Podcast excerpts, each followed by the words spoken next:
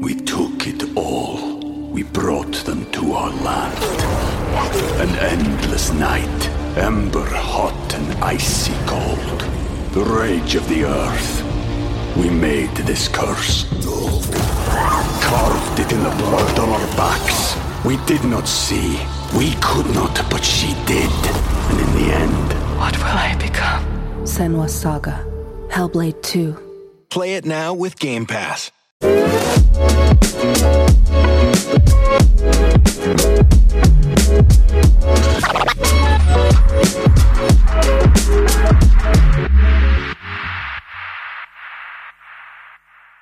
Olá Brasil, sejam bem-vindos a mais um episódio do podcast do Manual do Homem Moderno, o seu melhor amigo da internet.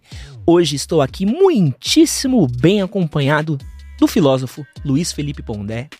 Olá Pondé, tudo bem? Um prazer estar aqui, obrigado pelo convite. Pô, se é um prazer pra você, pra gente é maior ainda. Que alegria poder trazer alguém aqui de respeito, né, Thali? Trazer alguém aqui que entende das coisas que fala. E, cara, quero falar que eu já preparei aqui uma pauta com perguntas aqui maravilhosas pra você, pra gente falar um pouquinho sobre o que é o homem hoje em dia, como a gente pode aprender com as experiências e também trazer um pouco das referências filosóficas que podem fazer a gente crescer. Uhum. Estou acompanhado aqui com a minha querida co-host Thalita, Thalita Kataka. Tudo bom, Thalita? Tudo bem, tudo bem, Fandé? Tudo bom, Boa Thalita? noite, boa, Boa noite, noite. chat. Tudo bem? Que saudade de vocês. Como vocês estão? Feliz ano novo, Thalita. Feliz ano novo. viu, feliz ano- A gente se viu, né? Sim. Mas é um feliz ano novo. Feliz ano novo pra você que tá Sim. assistindo. Sejam bem-vindos aí. Glorioso ano de 2022 de Nosso Senhor, que não vai ser Sim, fácil. Não vai ser Eu fácil. queria, mas queria falar que vai ser um ano bom, mas não, nem, nem vou mentir. Ah, é o Brasil, né? Mano, ano de eleição nunca é bom, é sempre pancadaria. Pelo menos tem Copa do Mundo esse ano. E antes da gente começar nosso papo aqui com o Pondé, eu quero dar um recadinho no nosso queridíssimo patrocinador aqui. Vamos colocar o QR Code na tela. Estamos ficando importante. Não tem QR Code é que a coisa tá crescendo, ali. Pois é, mano. Quero perguntar aqui pra você, quantas vezes você já não ouviu falar que enxaqueca é frescura? Pois bem, 30 milhões de brasileiros sofrem com ela. E a grande maioria dessas pessoas tem entre 25 e 45 anos.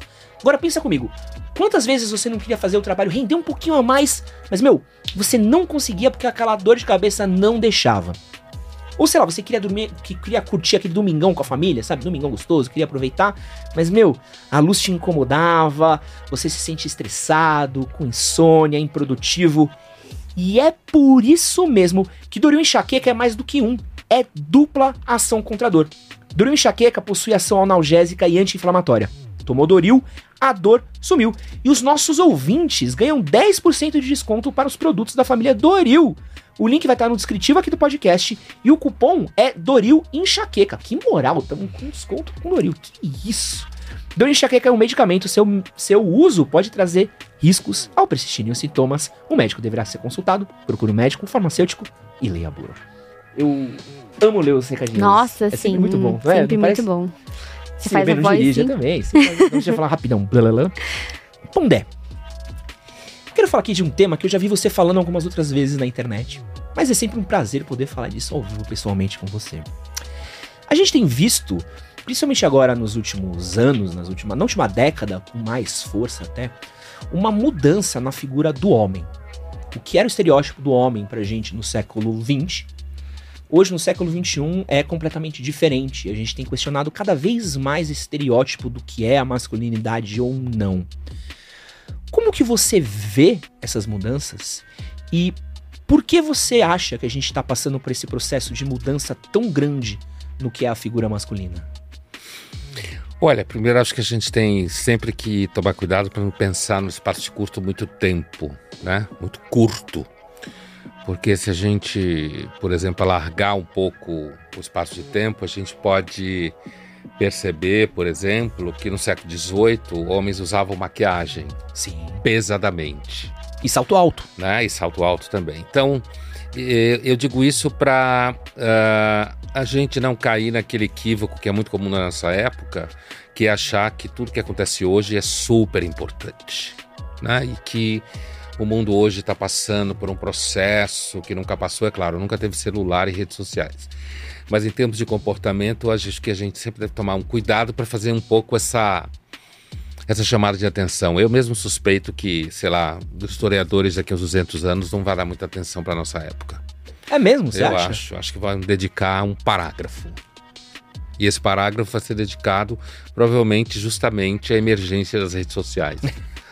assim como se dá um parágrafo telégrafo quando Sim. ele apareceu. Acho que vou continuar dando mais atenção pro Segunda Guerra Mundial e Império Romano. Mas as mudanças, ah, elas acontecem principalmente por conta de transformações da estrutura material da sociedade. né?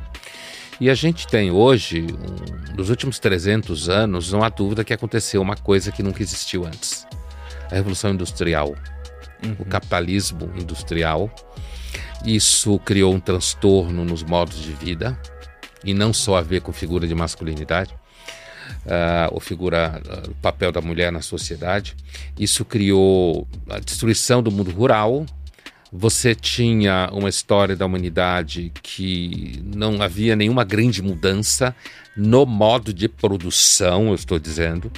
E o modo de produção nos últimos 300 anos, ele entrou numa vertigem de transformação, muita invenção técnica.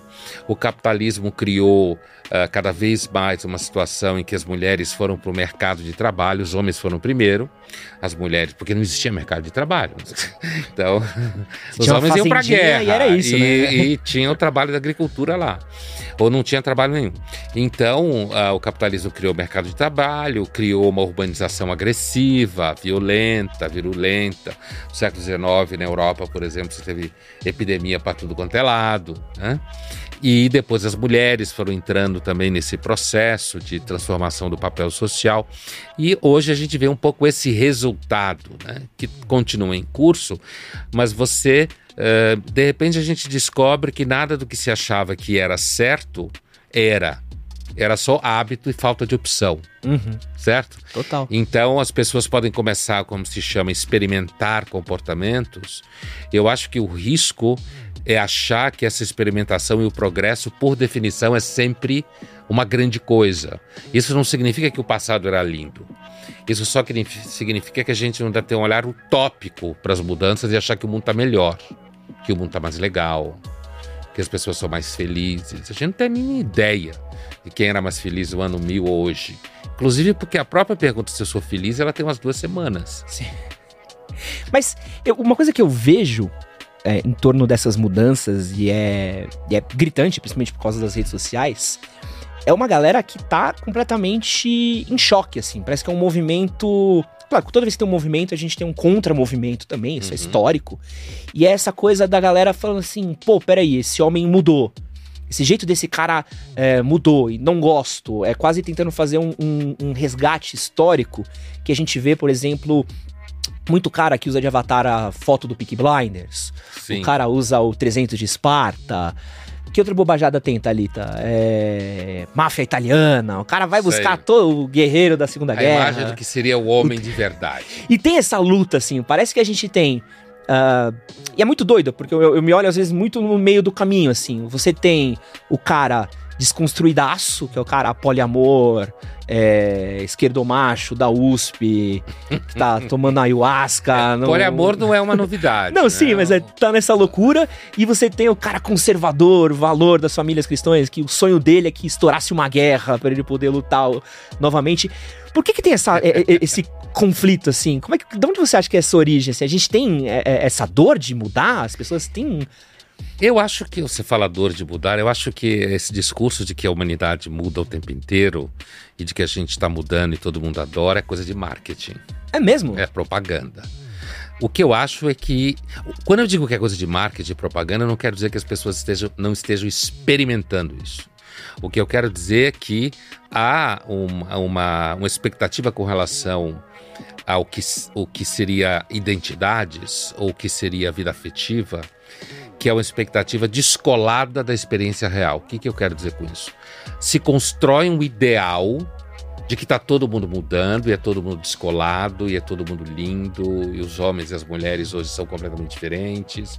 E na realidade você tem um distanciamento de uma experiência afetiva muito antiga, é uma espécie muito velha, Uhum. a nossa, né? em comparação a outras não é, mas é uma espécie razoavelmente velha, que mudou nos últimos 300 anos, e que 300 anos, numa espécie de 300 mil anos, é muito curto. É, É isso que eu chamava no começo de que a gente, eu sempre acho que a gente tem que pisar no freio quando leva a nossa época sério demais. Não que a gente não sofra ela, mas não, mas não levá-la a sério demais achando que a partir de hoje o mundo nunca mais será o mesmo porque eu nasci com as minhas questões e as pessoas que pensam como eu. Então, essa distância entre essa propaganda de como todo mundo deve ser, descolado, desconstruído, como você falou, é, o esquerdo macho, né? É, cara que é mais feminista do que as próprias minas. Então, assim, e o que as pessoas podem sentir no dia a dia, inseguranças, desejo, papel masculino e feminino que tem na cabeça. E à medida que isso vai se distanciando, a possibilidade é que isso permaneça produzindo sofrimento, porque uma característica desse capitalismo que a gente vive é que de fato você inventa comportamento toda hora. Você está falando de invenção de comportamento. O homem tem que ser A, o homem tem que ser B, a mulher tem que ser C, a mulher, ou a mulher tem que ser D. E aí, às vezes, algumas coisas são, são invenções. Por exemplo, o poliamor, muita gente sempre gostou de sacanagem. Sempre gostou de viver com um monte de gente, Só não assumia. né? Só pegava o caminhão e saía fazendo família por aí. É, nos anos Comum. 60 e 70 se assumia. As comunidades hippies. Ah, sim. Se vivia com mais de. No, no mundo muçulmano, tem cara que pode ter quatro mulheres, certo? Então, assim, o que eu acho do poliamor, especificamente, é que há uma. E eu acho que isso não é só um fenômeno do poliamor. Há uma coisa de querer dizer que todas as mudanças de hoje significam que as pessoas estão mais evoluídas, elas não estão. Eu sou poliamorista porque na realidade eu não sou possessivo. Isso combina normalmente com baixo investimento. Mas- Baixo investimento e baixo compromisso. Mas você tá falando de baixo investimento e baixo compromisso? A gente tem visto uma mudança muito grande nas dinâmicas de relacionamentos. Então, se eu não me engano, teve o dado que acho que 2020, o primeiro ano da pandemia, foi um dos maiores índices de divórcio da história do Brasil. Assim, desde que começou a se per- permitir ter divórcios, a gente nunca teve tantos divórcios. E a gente tem visto também diversas pesquisas mostrando que os jovens estão mais abertos para relacionamentos abertos, relacionamentos de poliamor, é, até mesmo pesquisas que mostram que as pessoas hoje perdoam mais traição. Não sei o quanto que isso é relativo ou não, mas é, essas mudanças nos relacionamentos elas acabam afetando também um pouco da nossa sociedade. Por exemplo, uma conversa que a gente estava tendo até pouco em off. Essa coisa de casais não quererem ter filhos. Tipo, até o Papa reclamou do. Nossa, do- sim. você viu o Papa reclamando Sim. aqui? Quando chega no papo é porque a coisa já tá gritante. né? Falou, pô, gente, Sim. para de comprar O cachorro, vai ter Papa filho. é O Papa Para de criar pet. é o Papa que odeia pet, porra. É coitado, ele não odeia pet. Ele, na realidade, coitado, o Papa, quem ouve o Papa? Só hoje em é dia, muito né? católico, só que é muito católico. Mas, é. Como é que você vê essa mudança nos relacionamentos? Você acha que é coisa de momento? Você acha que é, a gente vai passar por uma mudança significativa? Porque eu vejo que é um processo que tem vindo. Tem vindo. Essa flexibilização nos relacionamentos ela tá vindo. E a gente tá sentindo o reflexo de coisas dos anos 50. We took it all. We brought them to our land.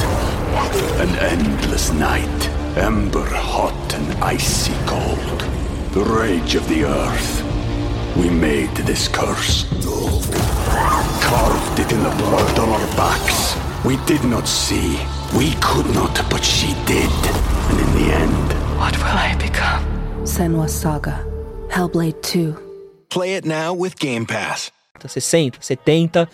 E não sinto que vai parar de mudar. Não sinto que da próxima geração vai vir e vai falar, vamos casar, gente, que é incrível. Você sabe, a minha impressão é de que os jovens são, na verdade, cada vez mais puritanos. É mesmo? Tá? Eu vou dizer o que eu quero dizer com puritano. Rígido na sua concepção moral. Tá. Ou seja, você não pode demonstrar nenhum ciúme em relação a mim, porque isso daí tá errado. O puritano, o importante na posição puritana não é o conteúdo que está dentro do espaço da rigidez, mas a rigidez enquanto tal. Então, quando você fala hoje de jovens em universidade, é muito comum jovens terem posições muito mais rígidas sobre aquilo que eles acham que é verdade. Uma certeza muito grande. Uma certeza muito grande. E isso que é puritanismo no seu aspecto formal, não no aspecto do conteúdo. Não estou falando de crença religiosa, da onde surgiu a expressão. Então, a, a minha sensação é de que, primeiro, a gente não pode garantir que isso vai ficar para sempre, porque, por exemplo, se você tiver uma crise importante no modo de produção capitalista que a gente vive hoje, isso tudo pode acabar, né? Se você acabasse essa riqueza toda que tem no mundo e a gente tivesse uma destruição institucional significativa, é possível que os homens voltassem a se matar, as mulheres a morrer de parto. Isso tudo está sustentado numa enorme riqueza material. Isso que, eu, isso que eu digo, a gente tem que tomar cuidado para não pensar que nossa época é o umbigo da história. Entendeu? Ela não é o umbigo da história. Nenhuma época é o umbigo da história. Mas se estando dentro dela, uh, estamos dentro dela, né? A minha sensação é de que uh, esse discurso sobre todo mundo muito aberto, todo mundo muito uh, sem, sem preocupação, mesmo você chegou a falar de perdoar infidelidades. Eu acho que essas comparações são muito complicadas. Talvez a gente possa dizer que hoje homens perdoam mais infidelidades do que mulheres, porque ao longo da história, provavelmente as mulheres perdoaram infidelidades aos montes. Sim, a própria concepção de dureza com relação à infidelidade, né? a ideia de que as pessoas têm que ser fiéis o tempo inteiro, ou não tenha compromisso. Entende? Sim. É isso que eu quero dizer. É, é, o baixo investimento e o baixo compromisso me autoriza a ter relacionamentos abertos. Por quê? Porque no fundo eu não estou nem aí para você. Primeiro, eu não quero ter filho com você, no caso de homens falando com mulheres. Eu não quero. Recentemente alguém me contou uma história muito louca, mas eu vi no. Eu e todo mundo que assistiu esse filme, mas alguém me contou uma história que teria que aconteceu com um amigo dela. Mas uh, o filme da Square, não sei se vocês viram, que é o filme que ganhou Oscar de melhor filme estrangeiro, dinamarquesa, uns três anos atrás ou quatro. Não, né? Thalita, viu? Tá no MUBI. The Square. Né? Em português o nome é em inglês mesmo. Não em vi, dinamarquês o nome é em inglês mesmo, The Square. Filme dinamarquês O tá na minha lista de quadrado, coisas pra ver. né? Eu acho que é o melhor cinema na atualidade, eu acho que é o cinema dinamarquês. E aí, é, é a história tem lá o personagem principal, que é diretor do Museu de Arte Contemporânea de Copenhague, e ele começa a namorar com uma jornalista americana.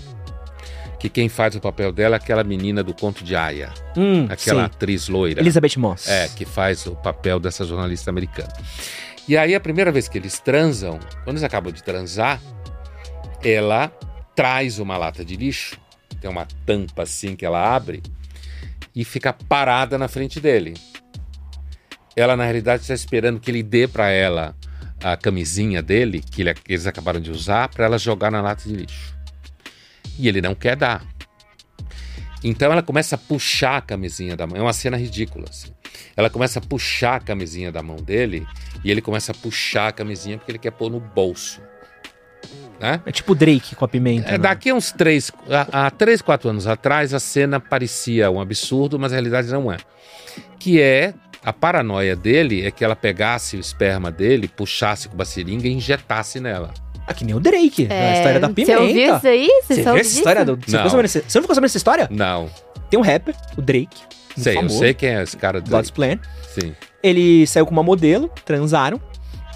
E aí, depois que ele terminou, ele conta que ele anda com um saquinho de pimenta, De molho de pimenta. é, de molho de ah, pimenta. eu vi essa história. Ele jogou o molho Minha de pimenta filha na camisinha. Sim, sim, lembrei. A mulher, aí ele saiu tal, de repente ele viu uma mulher gritando no banheiro, que ela pegou o coisa e jogou dentro dela mesma, e a- hoje a mulher tá processando ele. É, eu, eu vi isso. Não faz sentido nenhum. Isso não faz sentido nenhum. A mulher quer dar um golpe nele e ainda quer processar ele por ser golpista. Não entendi. Sim, então, mas de qualquer jeito, essa cena no filme há 3, 4 anos parecia um absurdo. Uhum. Eu lembrei dela porque ela mostra essa, esse caráter reativo ao compromisso. Uhum. Entendeu? Um caráter de que, se eu na realidade não tiver nenhum vínculo com você, E se eu tiver um baixo investimento afetivo em você, eu posso ter uma relação com você que nem São Francisco Santa Clara. É uma relação que na realidade não tem desdobramento nenhum, nenhum grande desdobramento. Eu não tenho nenhuma grande expectativa em relação a você, você não tem expectativa em relação a mim. E aí que entra o que eu estava falando de puritanismo. Quer dizer, você precisa produzir uma ideia de que no fundo ninguém é de ninguém. Ninguém sofre com ninguém, essa é a mentira maior de todas. Ninguém sofre com ninguém, ninguém tem problema com as questões afetivas, na realidade é todo mundo muito bem resolvido, mas no fundo, no fundo, a dificuldade é você se relacionar de uma forma tal em que você sempre vai sofrer. Pode haver infidelidade, pode haver infelicidade. Quando você tem um filho com uma pessoa, você está ligado com essa pessoa o resto da vida, mesmo que você separe. Pode ser um puto inferno. Então, acho que as duas questões convergem. Quer dizer, uh, nada melhor do que um relacionamento que você não precisa investir em ninguém. Todo mundo gosta de dizer que não sofre com isso porque parece que você então é descolado. Ao mesmo tempo, o, o que você lembrou, essa, esse sintoma de não querer ter filho, que na realidade está diretamente ligado à entrada da mulher no mercado de trabalho. Uhum. Filho atrapalha a vida profissional da mulher. Né? E aí ela não quer ter filho, o cara também não quer ter, porque se tiver filho com ela e separar, ele vai ter aquele pipi no resto da vida. Então, converge. Todo mundo é descolado, descompromissado, bem resolvido, mas eu não quero fazer filho em ninguém. E você acha que é uma, uma consequência também dessa coisa que a gente tem de, de, de termos aumentado um pouco na nossa expectativa de vida? Porque eu sinto muito que. Uh, uma coisa que a gente sempre fala muito aqui no canal, que você vê os caras de 30 agindo como se eles tivessem 20. Que os 30 são os novos 20 e os 20 são os novos 15. Então você tem pessoas de 20 anos agindo como adolescente e você tem pessoas de 20 anos, de 30 anos agindo como se tivessem 30. Então eu sinto que as pessoas é, tentam prolongar essa juventude, a gente está tentando esticar cada vez mais essa juventude, e isso tem pingado em diversas áreas. Pinga em relacionamento, isso pinga no trabalho. Porra, cada vez, cada funcionário novo de 20 anos que a gente contrata, eu, eu, eu choro. Eu falo assim, assim, é, é uma loteria às vezes, que você não sabe o que vem. Porque às vezes vem um cara que tá lá porque quer trampar e ganhar uma grana, mas não tá nem aí se comprometer. Tem um cara que quer se é, é, é muita doideira. Mas você acha que essa.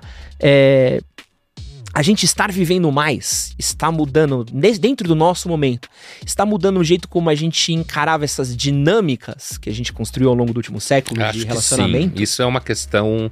Acho que é um fato isso aí, né? Porque Primeiro, até onde a gente sabe, aparentemente, em termos estatísticos, a humanidade nunca viveu tanto tempo.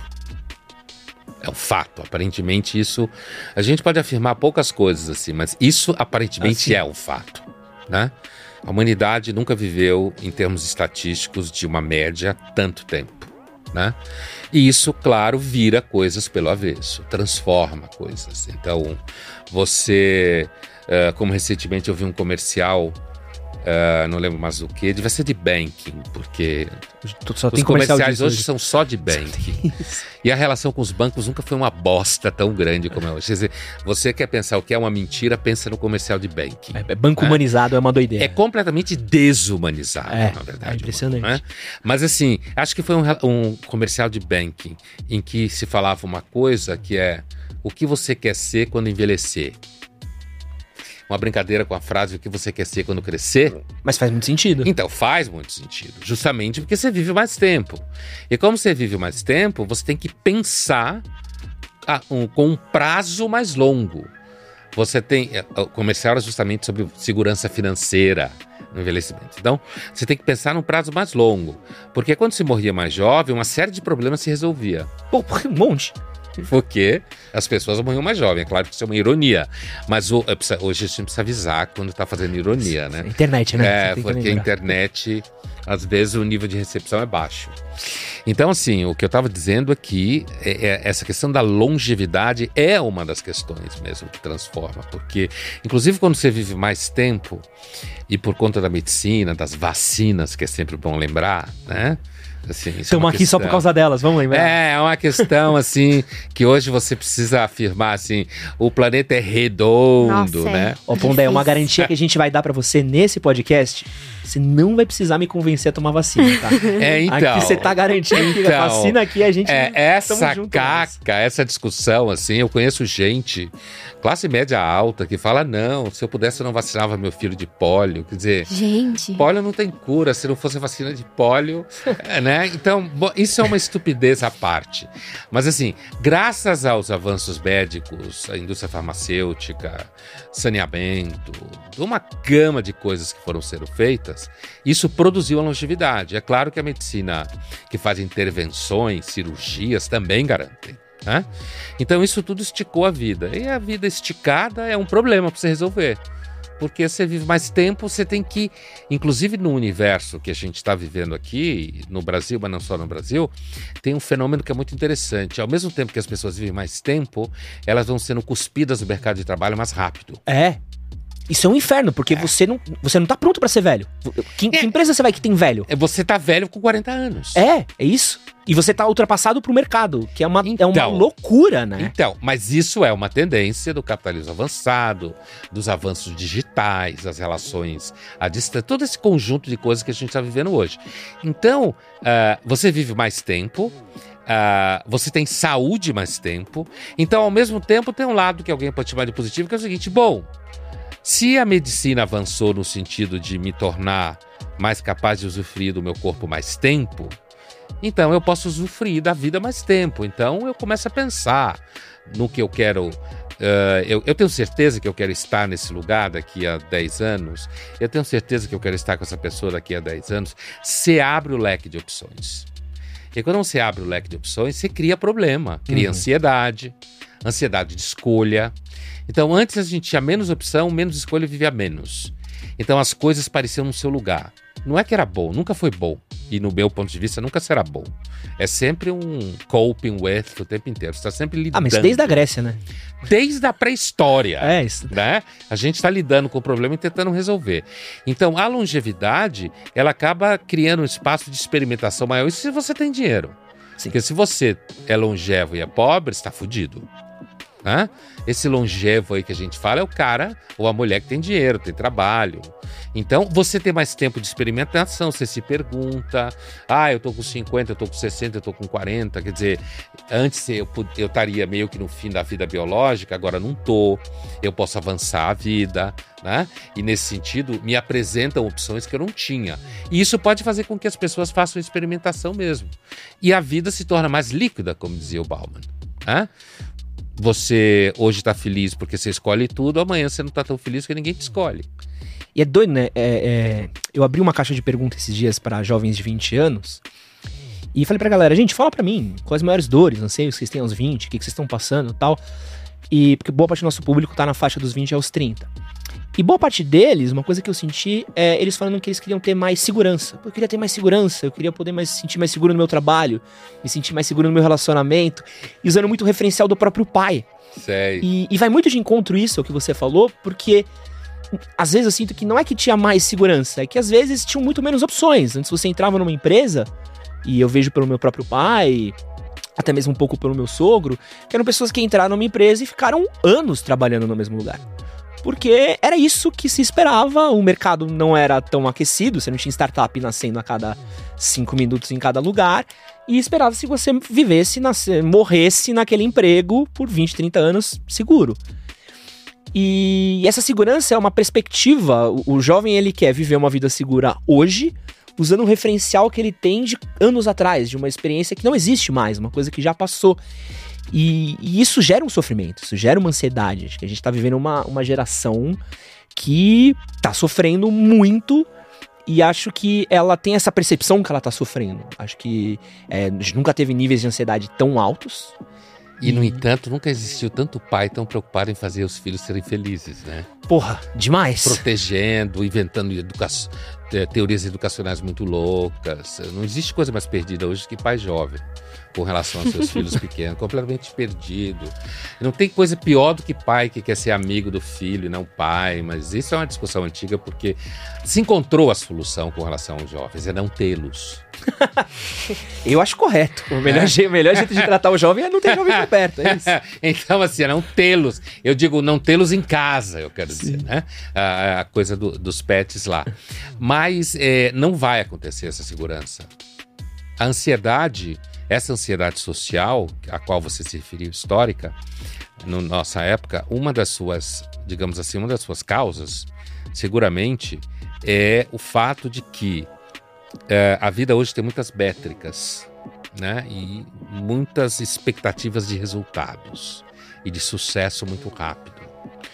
E a ansiedade é aquele afeto que inunda você quando você percebe que seus métodos de controle vão fracassar. Aí vem essa ansiedade. E os métodos de controle sempre fracassam. E hoje todo mundo tem que controlar a vida muito mais. A vida é vista como alguma coisa que cabe no seu Excel ou cabe em qualquer outro aplicativo que você venha usar para estabelecer metas, métricas e metas e resultados. Então eu lamento dizer, eh, esses jovens que sofrem com ansiedade e buscam segurança não vão encontrar. Não vão encontrar porque a característica do mundo contemporâneo capitalista em que a gente vive no começo do século XXI é um mundo em que você é, é, você é triturado do processo de É, produção. é, é Mad Max. É, é, tipo Mad Max, assim, né? Então, agora, com relação... Uma vez eu conversava com um empresário, alguns anos atrás, um almoço, assim, de trabalho, e ele... Eu imagino, ele deve ter, sei lá, uns 15 anos a menos que eu, ou 12, ou 13, sei lá. E a gente estava falando num determinado momento, e ele estava muito pessimista com uma série de coisas, e eu falei para ele, não, olha, acho que é, se você tem uma abordagem absolutamente pessimista da vida imediata e concreta o tempo inteiro, a vida é insuportável. É, quando eu falo isso, muita gente que me conhece no meu trabalho fica um pouco confuso, porque não, Pondé é o pessimista, o Karnal me chama de Schopenhauer brasileiro. né? Então, assim, mas eu acho que existem coisas concretas imediatas no dia a dia em que não comporta pessimismo, como a pandemia, por exemplo. Ah. Gerar morbidez, paranoia e tal. E ele estava assim no almoço, meio assim, e quando eu falei para ele, não, acho que você está olhando de forma muito pessimista as coisas. E aí ele falou para mim uma coisa, me lembrou a tua pergunta, me lembrou esse evento, porque ele disse assim para mim: Ah, é, mas você é, ainda é da geração baby boomer, ele falou para mim, né? E de fato sou, nasci em 59. Você ainda é da geração baby boomer. Vocês foram os últimos otimistas que caminharam sobre a Terra. Hã? Vocês foram os últimos que acreditaram em investir em relacionamento, em trabalho, em olhar a vida de um plano um pouco mais longo, menos imediatista, menos do jeito que todo mundo, quase todo mundo é hoje, em querer resultado, resultado, querer dar conta de um monte de coisa. E pior, querer passar a imagem que dá conta. Sim. Eu acho que uma das piores coisas que existe hoje é a necessidade de você projetar ideias que está sempre feliz. E que está sempre legal. E que tudo é muito bom. Por que não é verdade? Né? Para ninguém. Então, quando você fala desse jovem aí com. Como é, com segurança e olha para o passado, de fato não tem como olhar para o passado. São outras épocas, as pessoas tinham outras experiências e chegam agora à, à idade, à terceira idade, mas chegam com experiências que quem tem 20 anos não pode ter. Mas essa segurança que essa molecada busca, não vai encontrar. Muito menos em relacionamentos. É todo mundo livre. Não, é, se entra com essa cabeça, então já era, né? Então, É, tem uma boa aí? A gente recebeu alguns vários superchats aqui. Eu gostaria já de agradecer a galera que tá doando e ajudou a gente. O Lucas, ele mandou 10 euros. E aproveitando que a gente tá falando de jovem, ele perguntou assim: É possível ser um jovem sábio? é boa pergunta essa. Porra, Que jovem, né? possível tá seco dentro da piscina? Então, veja, This episode is brought to you by Shopify. Whether you're selling a little or a lot, Shopify helps you do your thing, however you cha-ching. From the launch your online shop stage, all the way to the we just hit a million orders stage. No matter what stage you're in, Shopify's there to help you grow. Sign up for a $1 per month trial period at shopify.com slash special offer, all lowercase. That's shopify.com slash special offer. Olha, de alguma forma, acho que dá para dizer que sim em determinadas situações. Vou dar um exemplo concreto. Imagina que você tem um grupo de amigos, certo? E esse grupo de amigos experimenta drogas.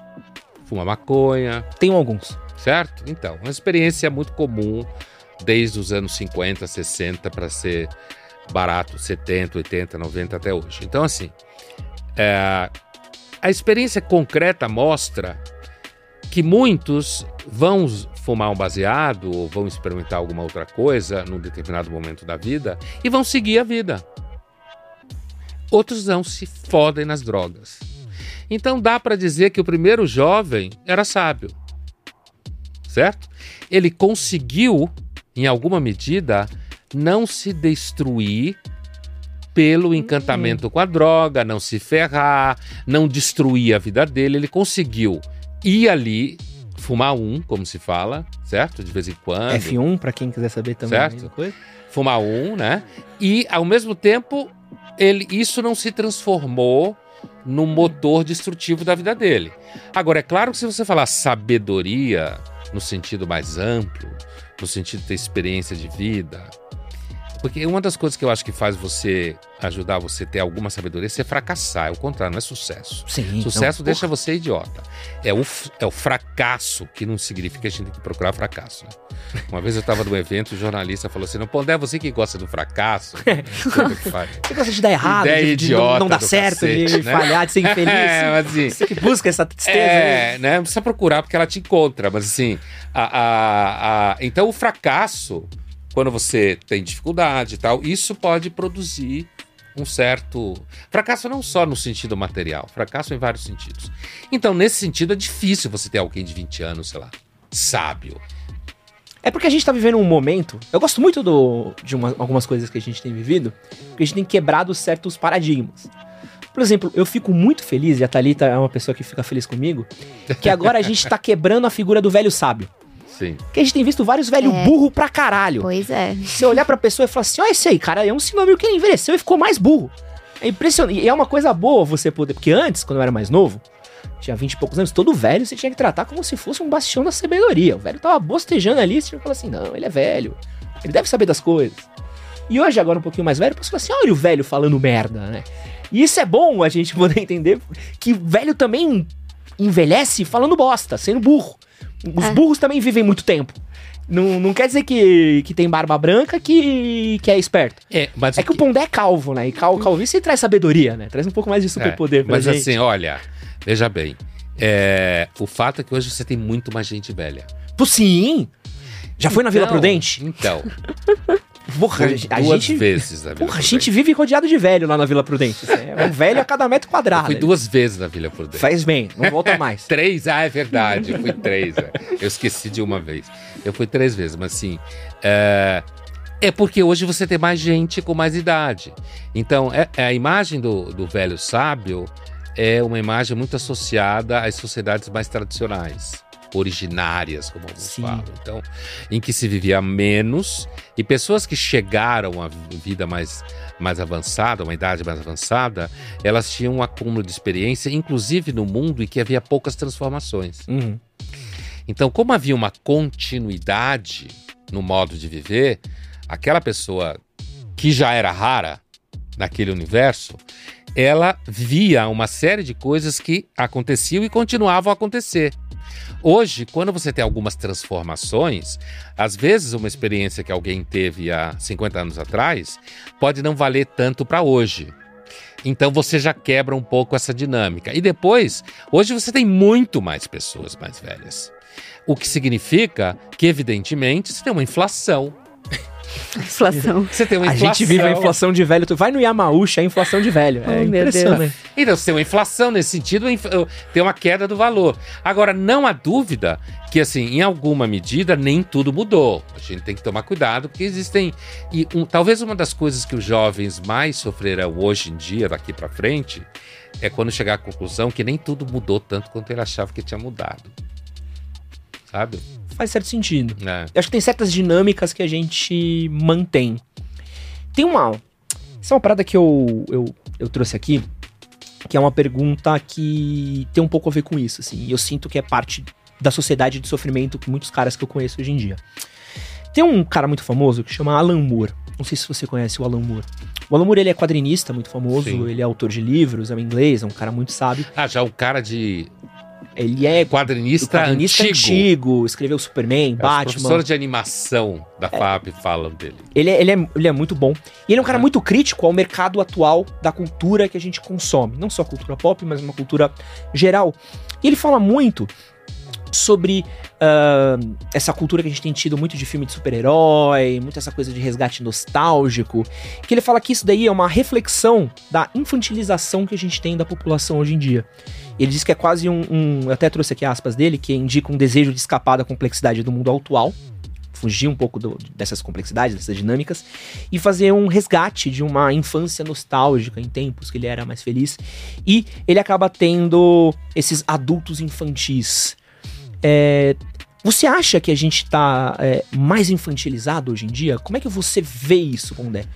Você que viveu essa outra geração onde se cobrava-se mais, esperava-se mais, onde você aos 30 é, não via filme de bonequinho vestindo a camiseta do super-homem, e hoje em dia é uma coisa comum. Eu e a Thalita fomos na pré-estreia do Homem-Aranha, tinha 8 Um mil pessoas de- fantasiadas de Homem-Aranha. Como é que é pra você? Um Você monte sente que de a gente marmante tá- gritando. Inclusive, Edson lá. Gritei, gritei. Voltei ao resgate da minha infância nostálgica Com o Homem-Aranha. com o Homem-Aranha, mas tenho meus motivos. Olha, eu acredito que sim. É- é- essa coisa da infantilização que você se refere, ela é objeto de estudo constituído no mundo acadêmico. Então, tem muito. Você tem muita, como a gente diz, literatura especializada no assunto. Psicólogos, psicanalistas, psiquiatras, sociólogos. É um objeto de pesquisa constituído. Isso que você acabou de descrever aí. É um fato é um sintoma, certo? Essa dificuldade de adultar, como os americanos falam, de você e que adultar no final do dia, adultar é basicamente você pagar suas contas. Você não tem uma psicóloga americana que eu acompanho o trabalho dela, chamada Jean Twenge. Tem um livro dela só traduzido no Brasil. Mas a, a Jean Twenge, ela publicou um artigo em 2017, final de 17, em que ela usava quatro marcadores para falar dessa infantilização, que é um objeto de pesquisa de um monte de gente. E ela usava quatro, marca- quatro marcadores. Ela é uma psicóloga comportamental, né? Jean Twenge. E ela, os quatro marcadores são é, ganhar dinheiro suficiente para se sustentar, certo? Sair de casa, da casa dos pais, eu quero dizer. Uhum. Às vezes sai da casa do pai e da mãe, mas depende deles para bancar a casa em que está morando sozinho. Né? Clássico. É, então assim. Então o primeiro é ganhar grana para se autossustentar autonomamente, o que muitos jovens abrem mão porque vai cair o padrão de vida. Sair de casa sendo autônomo. Às vezes sai de casa dependendo do, do que a grana que os pais dão. Ter relacionamentos ah, afetivos que durem mais do que um ano.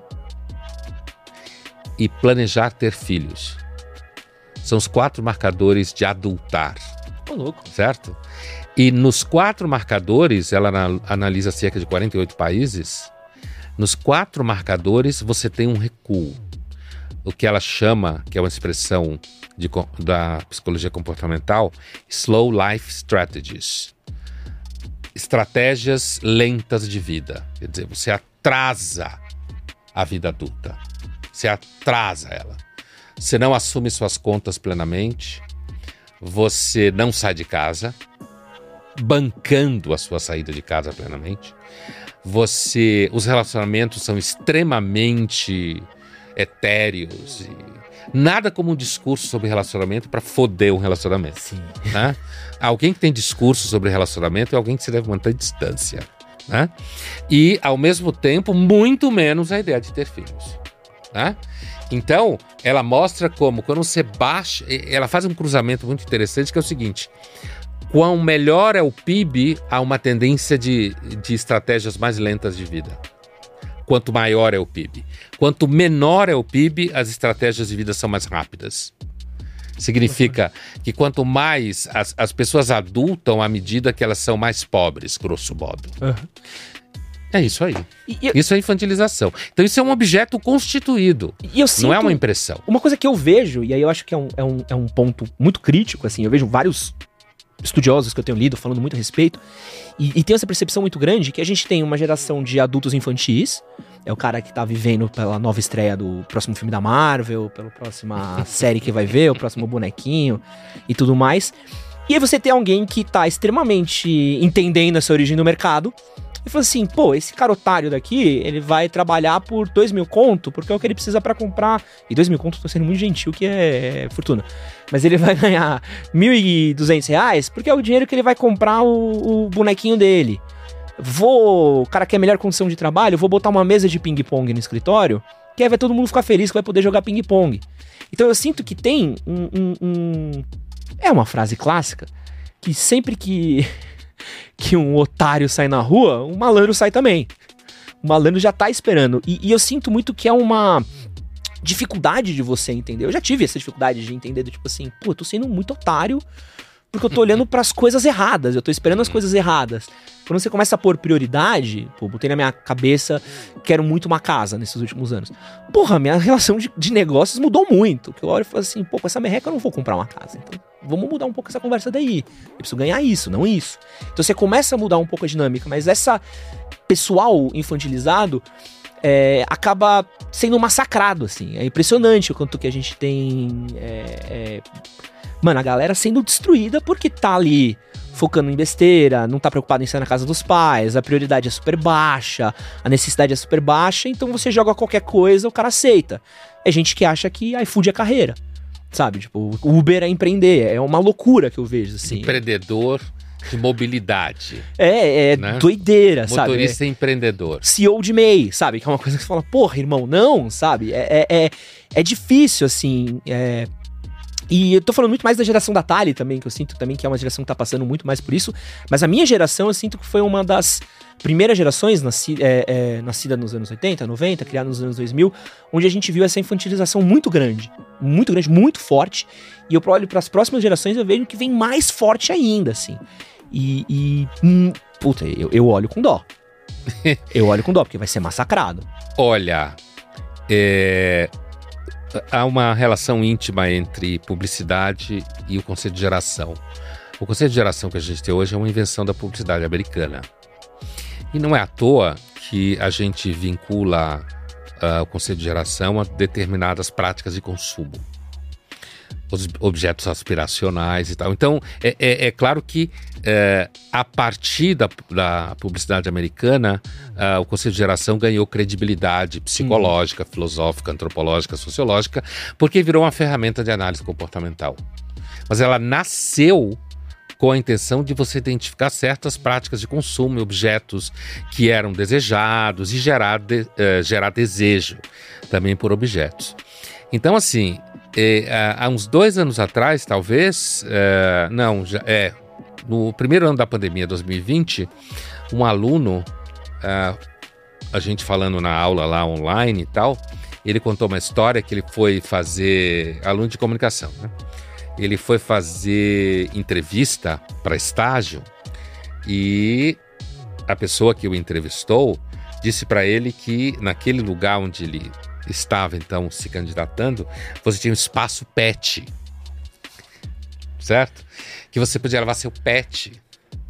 Ou seja, puta lugar humanizado. A, a- a próxima parada é um sanduíche vegano. É Entendeu? Então, espaço pet, quer dizer, é um lugar que tá ali empático com você. Então, é essa bobagem que você falou que põe. um- Mesa de ping-pong. um- mesa de ping-pong, né? E, e o cara ganha mal, quer dizer, é, é, é porque essa infantilização aparece aí. E essa infantilização, ela é parte do mercado mesmo. Né? Porque, inclusive, eh, eh, o jovem, ele é mais. O, o jovem é o ser mais fácil de você converter a qualquer coisa. Ideia de que o jovem é crítico é a invenção da calça jeans, certo? Eh, o jovem é a coisa mais fácil de se convencer a qualquer coisa. Tem pouca experiência de vida, muito hormônio, eh, o- pensa de forma. os hormônios costumam atravessar o pensamento. Visão de túnel. Visão Certo? de túnel. É, então, Certo? Então, é, você converte para a religião mais fácil, você converte para a religião política mais fácil, você converte para a ideia de, de, de trabalhar num, determinada, num de- determinado tipo de coisa. Então, você oferece para o cara a ideia de que ele está trabalhando num lounge ou num bar. Então ele acha que ele está revolucionando. Que nem aqueles ca- caras malucos que ficam trabalhando, sei lá, na, na Faria Lima aqui em São Paulo e os bêbados sentam do lado dele porque ele acha que ele está no Vale do Silício, certo? Então, é, isso é uma característica que eu acho que é, faz parte da estrutura de como a sociedade se organiza hoje em dia mesmo. Mas uma coisa que eu não perguntei, o Pondé vem Marvel?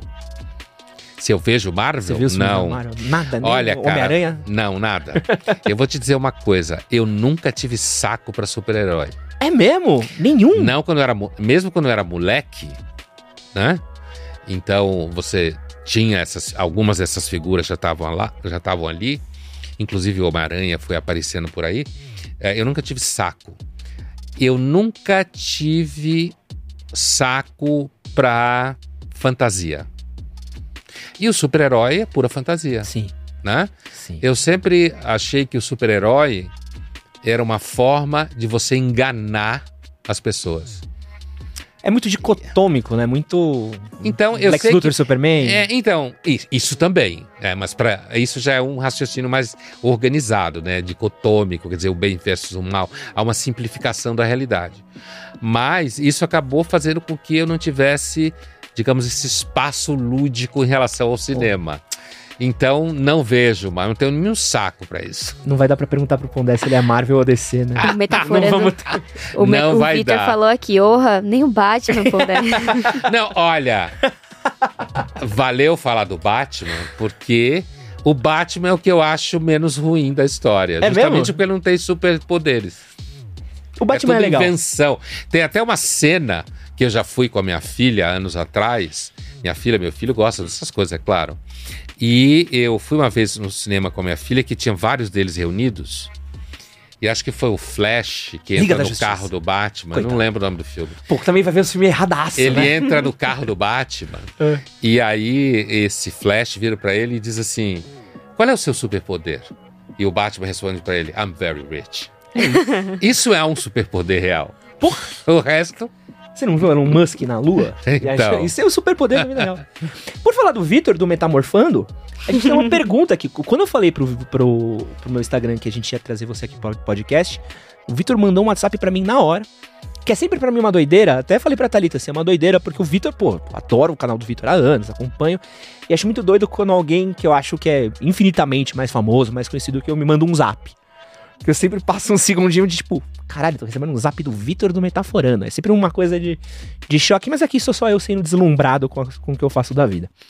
Mas o Vitor fez uma pergunta que eu achei muito relevante e uma coisa que eu acho que você passa bastante, Pondé. Ele perguntou aqui, ó, como nós que trabalhamos com comunicação e influência, que essencialmente precisamos levar em conta também os números, a gente só tem a carreira que tem porque a gente alcança pessoas, né?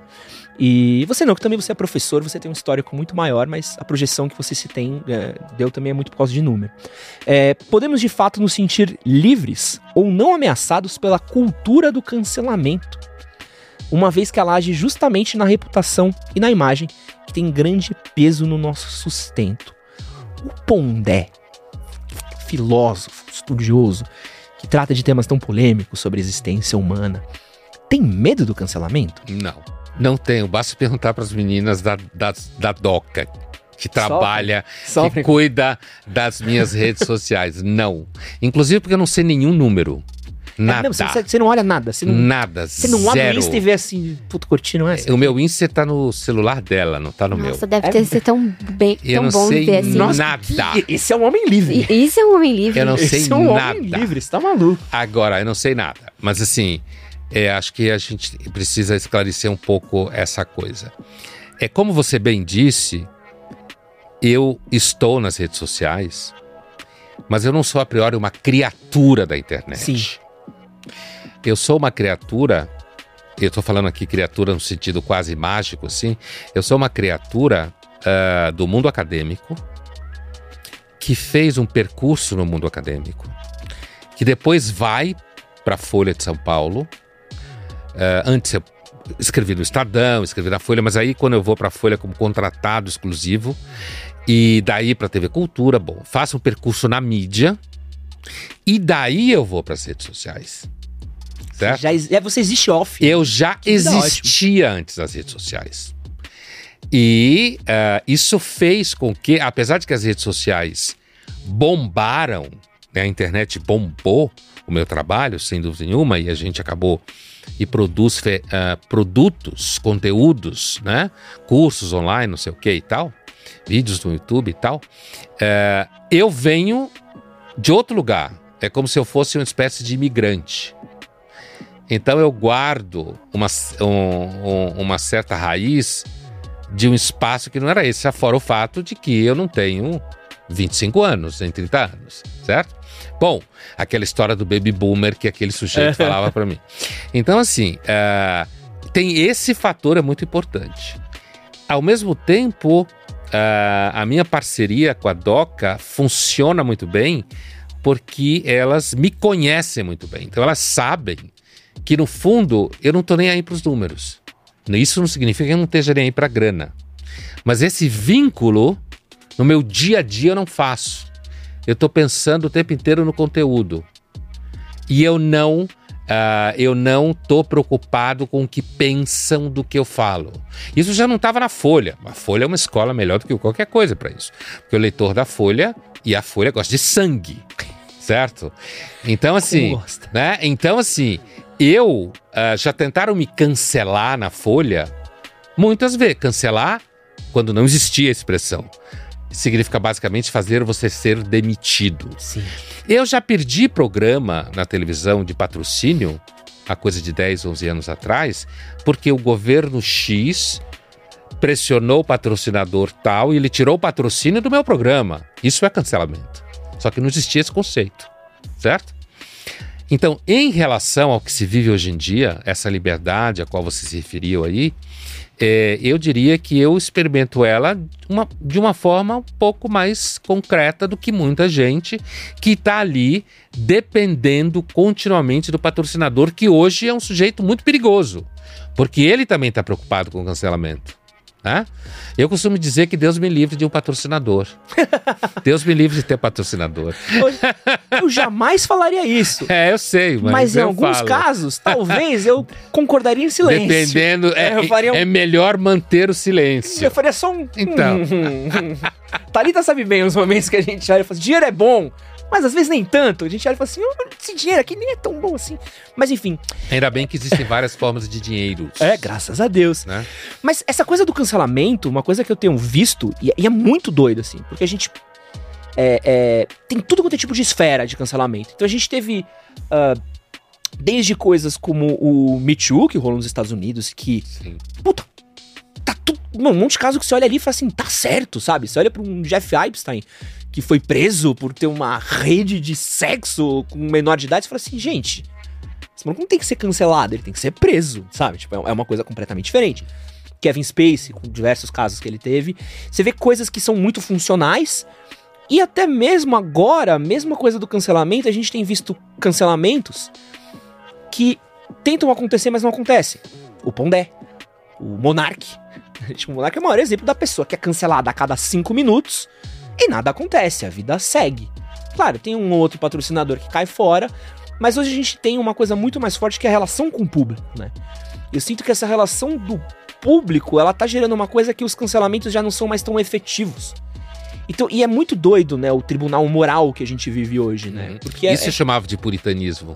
Pô, é, é, é complicadíssimo, É. cara. Eu, eu, eu vejo uma coisa do cancelamento que me incomoda muito, que é muito mais a necessidade do ah, da punição ao invés da educação.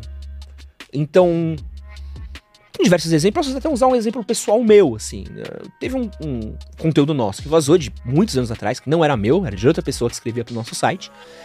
Uma menina acabou vendo e acabou criticando. Como ela não sabia quem que era, acabou pingando em mim. Eu peguei e falei assim, pô, concordo 100% com o que você falou, você tá certo. É isso. E aí gera uma coisa do tipo, tá, então, o que que acontece agora? Como assim você concordou? Como é que você tá. se-" Eu falei, não, você me falou uma coisa, apontou um Só erro. não peça desculpa, porque é, É. que vão te cancelar mesmo. É, né? não, eu olhei, tipo, entendi que é isso, é isso, cara. Você tá certa, você tá correta, 100% correta, é Aham. isso. E que mais você quer, entendeu? Como é que a gente pode fazer pra... re- Tem alguma coisa que pode fazer pra reparar? Você acha que tem alguma coisa... E, e, e, e eu sinto que às vezes as pessoas esperam que você lute, que você sangre, ou até mesmo existem certas incoerências, ou certos erros, ou certas coisas que você não aprende. Você não sabe, ninguém nasce desconstruído, ninguém nasce na- no pátio da, da USP, no meio de uma cervejada de humanas, sendo o ser elevado espiritual moralmente. Não é, mentira. Não tem nenhum ser elevado sabe. no pátio da USP. Tem- Quem já foi numa cerveja, numa quintebrê, Não já sabe que não tem. tem. Mas às vezes você fala porque é uma ignorância. E eu sinto que às vezes o, o, o, o backlash é muito mais forte do que a vontade de ensinar. Claro que eu, eu entendo. Quem tem certas ignorâncias hoje em dia que não são mais passáveis. Você ser homofóbico não, é mais uma ignorância hoje em dia. Dependendo de você xingar alguém, você falar que mulher tem que ficar na cozinha, não é uma ignorância. É, aí é uma vontade de ser escroto. E é muito difícil pra internet, um lugar que é, é um, um- onde o termômetro esquenta muito rápido, onde é você vai do estado líquido pro gasoso assim, você tentar diferenciar do tipo, isso aqui foi uma ignorância ou isso é uma falta de caráter? E ao mesmo tempo também essa vontade de você ser virtuoso, assim. O cancelador, acima de tudo, ele é um virtuoso, né? Porque é, nada mostra mais a sua virtude do que você apontar o erro do outro. Nada mostra que você. é, Eu falo que é sempre a síndrome do Felipe Neto, entendeu? Nada torna o Felipe Neto um ser humano espiritual mais elevado do que quando ele mostra que alguém é pior do que ele. Uhum. E aí, quando ele erra, ele precisa criar ali a caixa chinesa ao redor dele, de como ele tem problemas muito piores do que os erros dele. E, e é uma doideira você viver nisso, né? Principalmente a gente que é criatura digital. né? Eu, o Vitor. é, o Vitor também tem, tem carreira de. O Vitor é detetive, eu amo isso do Vitor. Mas eu, meu trabalho é 100% digital, meu trabalho é 100% internet. Se cortam o cabo da Vivo lá de casa. Eu não, Você tenho, não trabalha. eu não tenho mais nada pra fazer. Aham. Caiu a internet esses dias, eu falei, "É, então não tenho mais. Não, não trabalho. Não tenho o que eu fazer. O que eu vou fazer? Vou escrever um poema, vou pintar. Então é difícil, assim. E é um lugar difícil porque você tá sempre pisando em ovos. Você tá sempre pisando em coisas e. Às vezes é de vírgula, a pessoa pega uma coisa sua de 5 anos atrás, de 7 anos atrás, e toma como uma verdade absoluta do seu caráter e alguma coisa que você pensava, porra, talvez o que eu pense agora com você, talvez não, não funcione daqui uma semana. É, é difícil a gente viver nesse momento, né? Olha, ah, como eu estava dizendo para você, quem trabalha na mídia antes do evento da internet já conhece isso. É claro que a internet multiplicou isso numa dimensão gigantesca, inimaginável, sem dúvida. E introduziu uma velocidade da violência também inimaginável. Mas assim, é, eu concordo com você, eu acho que, eu diria, eu acho que o que move. Recentemente eu vi um artigo em que o autor usava a expressão para cancelamento, dizendo que era melhor e defendendo de justiçamento nas redes sociais. Justiçamento é um nome chique para você linchar uma pessoa. Porra, é linchamento virtual. Tá? né? Então, ele usava a expressão justiçamento ah, nas, das redes, né? Pessoas que merecem isso, no mínimo. Não estou entrando no mérito da discussão lá. É, eu acho que o que move essas atitudes na, na internet, nas redes, é o que movia ah, quando pessoas iam em ah, cerimônias de auto de fé, como se falava na Espanha, quando você queimava herege que não era necessariamente herege, não é essa discussão, mas que se queimava na Inquisição, ou quando você levava a família para assistir enforcamento, certo? Ah, cortar a cabeça, aí você xingava a pessoa e jogava tomate. Então não tem ninguém na face da terra que me convença que o cancelamento não seja movido por emoções baixas. É quase aquela coisa do 1984, né? Tem aquele momento de xingar o, o inimigo. Então, isso aí. É isso aí. Quer dizer, é o, o, o que eu, eu não acredito que exista nenhum grande círculo uh, nenhum grande círculo nem ciclo virtuoso nisso daí. É só o gosto de você destruir o outro, atrapalhar a vida dele, quem sabe destruir a carreira dele, o trabalho dele, ou simplesmente botar para fora seus demônios. A internet é um espaço em que um monte de gente que ninguém nunca teria ouvido falar fala. Então, de repente, essas pessoas. Uh, eu fiz uma experiência recente que é ler alguns comentários de textos de colegas da Folha. Não meu, não comentários sobre meus textos. Aliás, vale salientar que eu sim tenho relação com os meus seguidores. No canal do YouTube eu respondo perguntas deles. Ah, é mesmo? Você vai lá? Mas quem faz a seleção são as, são as meninas. Ah. Né? Elas, elas mandam para mim a, a algumas perguntas e daí eu escolho entre elas e respondo. Então eu não vou dizer seu nome, mas se eu falar a sua pergunta, responder a sua pergunta, você vai saber que eu estou respondendo a sua pergunta. Assim como a gente começou a fazer cursos, isso a pedido dos seguidores. Então, não é que eu não tenho relação com os meus seguidores, eu tenho, mas eu tenho uma relação profissional. O meu seguidor sabe que o que me interessa ali é o conteúdo filosófico, ou sociológico, ou a discussão específica, e não qualquer outra coisa de qualquer tipo. Então eu tenho relação com eles. Mas eu, eu imagino que é, é, quando eu comecei a ler esses comentários, porque eu queria saber o que. É uma baixaria, cara. Ah, bem-vindo à internet. É. Não, mas eu, eu leio, eu andei lendo essa duas últimas semanas como exercício mesmo, os comentários sobre colegas, assim. E tem uma característica muito interessante, em um dado momento, se esquece o texto originário e as pessoas começam a brigar entre elas. E, e você tem pessoas, assim, emitindo opiniões sobre questões que são extremamente complicadas. E a pessoa é tipo gente terraplanista, ou gente que acha que o homem nunca foi à lua, ou tem aquele outro tipo, que é aquele cara que tem certeza que ele representa o bem. Eu não confio em ninguém que acha que representa o bem. Tá certo. Eu não confio em gente que diz que é virtuosa, que, que quer salvar o mundo. Eu não confio em ninguém assim. Não, você tá...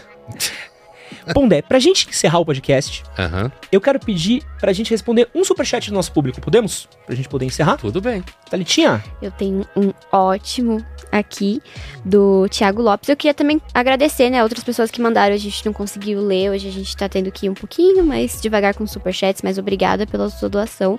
Eu queria só agradecer o Bruno Nasrala, o João Paulo, o Submundo Intelectual e o Thiago Lopes, ele mandou uma mensagem assim. Seres que mudaram meu pensar, Ed com choque de realidade e Pondé com um de sanidade. Quero saber sobre coaches. Como não se deixar influenciar por essa ralé que forja um desenvolvimento pessoal tosco? Obrigado. Eu, tá aqui, ó. Thalita, tá anotado. Ia ficar de fora essa pergunta, ver se o Superchat salvou. salvou. Pondé. A gente teve agora. Odeio coach. Você Nós quer estamos me matar? no mesmo planeta. Você quer me matar é, é, botar um coach na minha frente tentando me motivar. Falando, não me motiva, não quero motivação não, tá? Quero fazer o bagulho de mau humor mesmo, tá? Uhum. Quero, quero, odiar o que eu tô fazendo, tá? A gente teve esse momento aí. A gente vive um país de absurdos. É muito bom que aqui que a gente tá sempre. Sempre a próxima semana a gente consegue superar a anterior de um jeito é, impressionante. É verdade. Você fala, não, impossível uma coisa pior acontecer. Isso vai acontece e fala. O, o roteirista tá se esforçando, sabe? Tá. Teve um querido para quem não conhece essa história maravilhosa, um coach, que ele juntou os asseclas dele ali, a galera que tava dentro do, dos coacheados dele, sei lá como é, é o nome de quem é, coach, segue um coach. Pagaram é coach. lá. Coach. É, que é coach, não demais. sei, mas acho que é.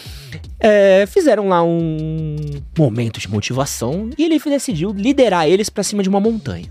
Iremos subir uma montanha para mostrar liderança, determinação tal.